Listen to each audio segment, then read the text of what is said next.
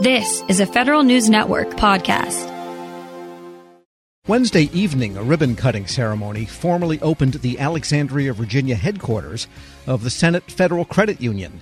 The building is named for the legendary Senate staff member Bertie Bowman. He came to Washington in 1944, a runaway at the age of 13. At 90, he's still working as staff assistant to the Foreign Relations Committee. Just before the ceremonies, I spoke with Mr. Bowman. We know you have a long career as a Senate staffer. Give us a rundown of the jobs you've done since, well, how many years ago well, was it? It took me two years to do all of that.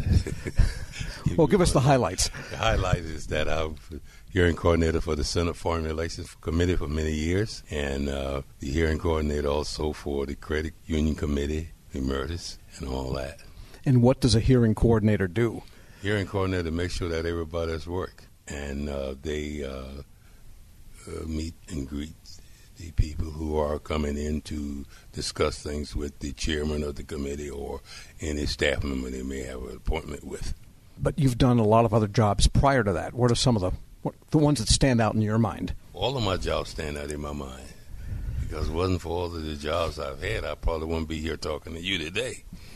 But uh, there are uh, one that I would say the one that I'm really grateful of is that what the credit union have done for me and how it has helped me to grow into other jobs in the Senate. And I've seen footage of you. You set up the microphones, you make sure the witnesses get escorted. So you've had the elbow of some luminaries and some rogues, haven't you? Yes.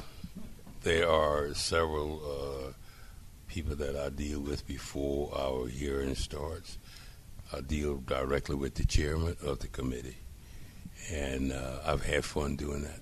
And when you're setting up a hearing, it's all set up. The witnesses are coming in. You're kind of hanging there in the background to escort them in and out, making sure the microphones, the volumes, and all that kind of stuff. I should get you as a producer in my studio one of these days.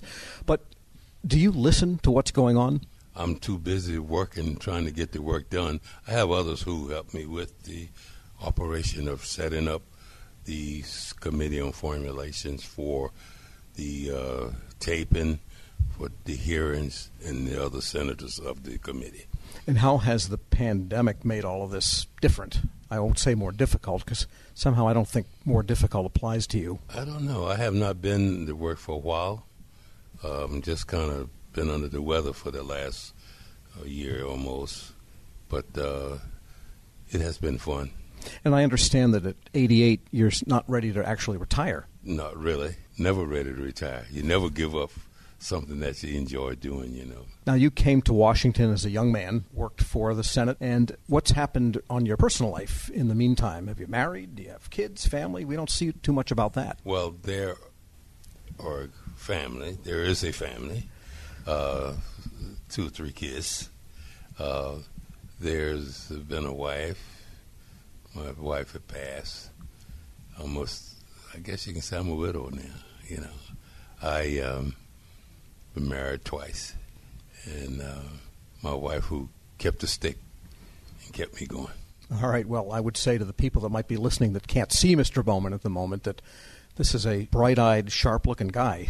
I feel good all the time that I've spent working on the Hill, meeting people, and I think the folks that I've met and tried to help do certain things have kept me alive and ready to roll every day. In all these years, of course, you've seen generations of young staff come, maybe stay, some come and go. A lot of them are sharp. You know, they have a Yale degree or they have a Harvard degree and they're going to change the world and reinvent the Senate. What's that been like? And have you had a chance to maybe counsel some of them on how to, well, how to I've conduct cons- themselves? I've counseled on many of them, and they do have these uh, ideas of how they want to work or how they want to work for the senator or the senator senator that they are working for on foreign relations committee, mm-hmm. and uh, they seem to do a pretty good job. They listen. I've learned a lot from them. And the senators themselves, you know, lately we've seen a lot of this incivility and so forth that you see on television. What's it like behind the scenes? Do they actually throw spitballs at each other, or do they?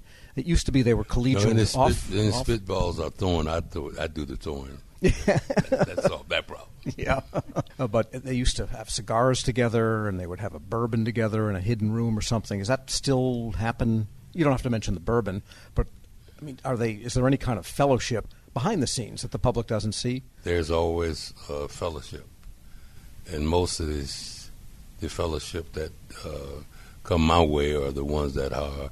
I try to make sure that the senators are, they have all the material that they need to do the hearing, whatever the hearing may be, or the subject of the hearing, whatever it may be, and we go from there.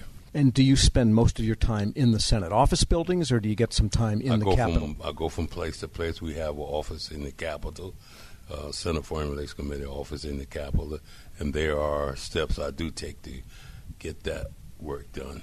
Maybe you take the uh, subway a little more often these days from building to building. Yeah, I don't do that walking like I used to. I used to walk over, run over, and all that stuff. Yeah, Senator, and Senator Thurmond was the one that we always tried to get. He always tried to get me to run with him. he used to run from building to building, you know. sure. But it was fun. Have you had any senators along the way that are particular favorites? All I got. Uh, let me see. The committee has uh, tw- twenty cent. All of them are my favorites. You are a political man or a politically wise man. You know how to traverse these fields pretty well. Let me ask you about the building itself, both the office building and the Capitol. You've probably dealt in this role with a lot of changing technology over the years and changing gadgets. What's that been like? What, what are some of the changes you've seen? I've seen many changes. There are, although I had the privilege of being the hearing coordinator for the Senate Foreign Relations Committee, uh, but there are other changes that have happened that I've seen happen. And of course, even the best Senate staffers don't work 24 by 7. What do you do? What's, what interests you in your off hours? I never had any off hours. So I work from the time I go there and the time I'm not there, the time I go back. There are always work to do dealing with the Senate Foreign Relations Committee. Tell us more about your relationship with Strom Thurmond. Strom Thurmond and I, we had a good relationship. He uh, was from South Carolina, you know, Mm-hmm. and a lot of people did not want him at the time when he became the senator from South Carolina, but he ran and won, and we became good friends. Also, having been in the District of Columbia all this time, I mean, that city has changed a lot in terms of racial relations, the way people interact with one another. That must be a profound change looking back on it telescoped. There have been a lot of changes. Looking back on it, they were beautiful changes. Dealing with the Committee on Foreign Relations and whoever the chairman may be or whatever, I had fun. Do you make your home in the district, or are you? A, I'm in the District of Columbia. my parents are both district natives. Were Eastern High, the pride of Capitol Hill. My Yeah. dad and my mother was in Northwest at Theodore Roosevelt. hmm Yeah, I went to Roosevelt. How do you like that? It was nice. I was trying to finish up for high school because I uh, was in school, and then all of a sudden I went back my high school diploma. Yeah, that was if one was the pride of Capitol Hill, Roosevelt's the pride of 13th Street, I guess you might say, right up the top there, just up the street from Central. It must be kind of astonishing to think about how, for the better, how much D.C. has changed. DC have changed quite a bit, and uh, I've been along with the changes, and I accept them as they come. And I want to comment because again, people can't see, but you, I said you're bright-eyed before. You also are looking me straight in the eye with a gaze, and having met the Clintons, the Thurmonds, and all of these people parading through the Capitol all the years, I don't think anyone intimidated you, did they? I never was intimidated by any of them. I was doing the work there, and it was cleaning the steps step by step, what I enjoyed doing. And so, do you feel you might have left a little bit with them from you? Even Bill Clinton, Hillary Clinton, those are people you've held by the I elbow think too. They learned from what I was doing, and I had no problem with any of them. They were a joy. And once you meet Bertie Bowman, you won't have to worry about anybody else. Bertie Bowman is staff assistant and coordinator for hearings of the Senate Foreign Relations Committee. We'll post this interview at federalnewsnetwork.com slash Federal Drive. Hear the Federal Drive on your schedule. Subscribe at Apple Podcasts or wherever you get your shows. Hello, and welcome to the Lessons in Leadership podcast. I am your host, Shane Canfield, CEO of WAEPA. Today, I'm thrilled to be joined by Vice Admiral Cutler Dawson. Cutler has had an incredible career serving our country for 35 years in the Navy, where he attained the rank of Vice Admiral. And during his service, he had numerous assignments afloat and ashore, including Commander, Second Fleet, Striking Fleet Atlantic, and in Washington at the Pentagon and on Capitol Hill, where he was the Navy's Chief of Legislative Affairs. Immediately following his retirement from active duty in 2004, he became the president and CEO of Navy Federal Credit Union, the world's largest credit union, where he served for 14 years. Under his leadership, Navy Federal grew from 2 million to 8 million members. Phenomenal. Cutler, welcome and thanks for joining me. Thank you, Shane. You've had a fascinating career across both military and the private sector. Can you tell us a little bit more about your background and your professional journey? Well, I started out at the Naval Academy where I graduated in 1970, and then, as you mentioned, spent 35 years in the Navy um, with uh, six actual actual uh, afloat commands. Uh, the first one was when I was 27 years old. Uh, I didn't know enough to be scared of anything, and it was uh, probably one of the highlights of my career. Um, and then after I retired after 35 years, I went to uh, work at Navy Federal Credit Union as the CEO, where I spent my next 14 years. Um, I'm I'm currently retired and enjoying life, and um, it's been a great run for me. How would you describe your leadership style, and how's that developed over the years? My style has been quite con- consistent. Um, I believe, and I've learned this in the Navy, that you have to go to the deck plates uh, to see what is going on, and you have to learn what your people do and how they do it, so you can help them to be better at it and more efficient and more productive. Um, it's um, something that you need to do all the time. Um, I remember I used to tell folks that um, you don't want to retreat to your cabin. And what I mean by that is um, the longer you're in a position, the less you think you have to get out and about.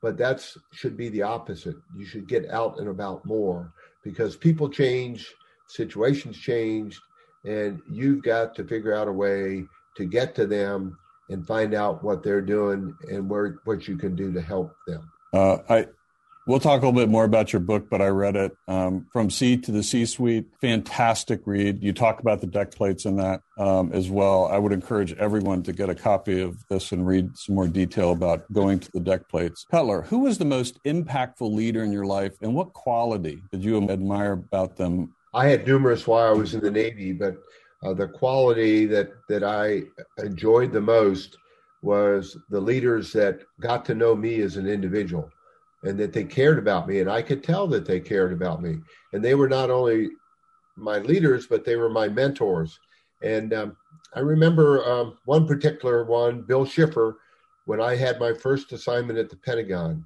um, I would go in to see him with my problem of the day and I knew that he had numerous problems of his own, but he would stop and he would focus on me and he would make me feel like I was the most important person in his world. Um, and I, I tried to do that um, throughout my career. But really, it's about caring for your people. Cutler, in reading your book, there was a quote you used that you used to inspire those people that work for you. And it really got my attention. And it was it was you are the captain of your own ship. I wonder if you can talk a little bit about what that means and how it was useful to you and the leaders you were developing. Uh, absolutely. Um, what I mean by captain of your own ship, when you are the captain of a ship, sometimes you're in the middle of the ocean and you don't have anybody to turn to to make decisions. You don't have anybody to turn to ask, what should I do now? You have to be the captain of that ship.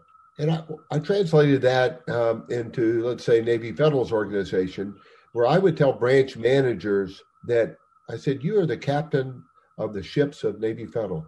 You're the ones that are facing the, the members or customers, as others call them, every day. And you have to make decisions without a lot of guidance in some cases and without a lot of time. So be the captain of your own ship. Step up, uh, make decisions, uh, do what you think is right, and you never can go wrong. I think that is so important. And you have to give your people a little bit of latitude to take some risk as well, because there is risk for them in doing that and risk to your organization. That's right. And, and I mentioned that I, took command of my first ship uh, with five years in the Navy, and I was 27 years old. Well, my boss had 32 years in the Navy, and um, his his guidance to me when I first met him was, Cutler, you do the right thing, and I'll back you up all the way. What a wonderful way to to spend an assignment with uh, with backup and and guidance like that. What what great great advice. Uh, it's clear leadership is a topic you're passionate about. You wrote the book we mentioned before, um, from Sea to C suite. T- can you tell us a little bit about that project? Yes, when I was at Navy Federal, I would tell sea stories uh, as parables to get my point across. And um, folks would tell me, Cutler, we like your stories. It gives us a picture of what you're trying to tell us. Now, what else are they going to say? They work for me, but uh, uh, I took it as a compliment, and it was. And my wife encouraged me to write a book, and I needed a co author to help me. And I found a lady named Taylor Keelan who was the perfect perfect co author. She turned in my stories into wonderful chapters um, that I'm very proud of. Where can listeners find a copy? Well, you can get it on Amazon, uh, and you can also uh, get it on the Naval Institute website.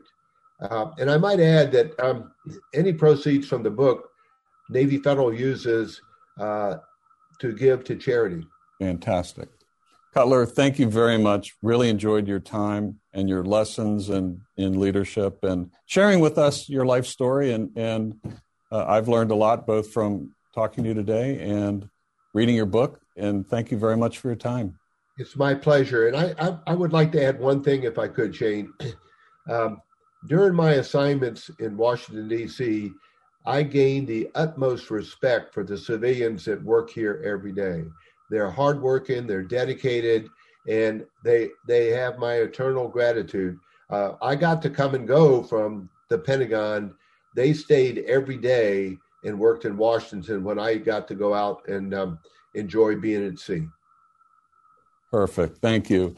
Yeah, we, WAEPA serves civilian federal employees, but your comment is well taken because the interaction between the two is is continuous, it's nonstop, and it's critical. So uh, the career civil servants, as well as career military, uh, our country would not be where it is today without them. I totally agree, and and I can tell you from the U.S. Navy standpoint, uh, we couldn't operate like we do without them being the backbone of what we do. Thank you very much for your time today, Cutler, and to everyone listening to Lessons in Leadership podcast. We'll see you next time. This episode is brought to you by Zelle. Whenever you're sending money through an app or online, it's important to do it safely. Here are a few helpful tips.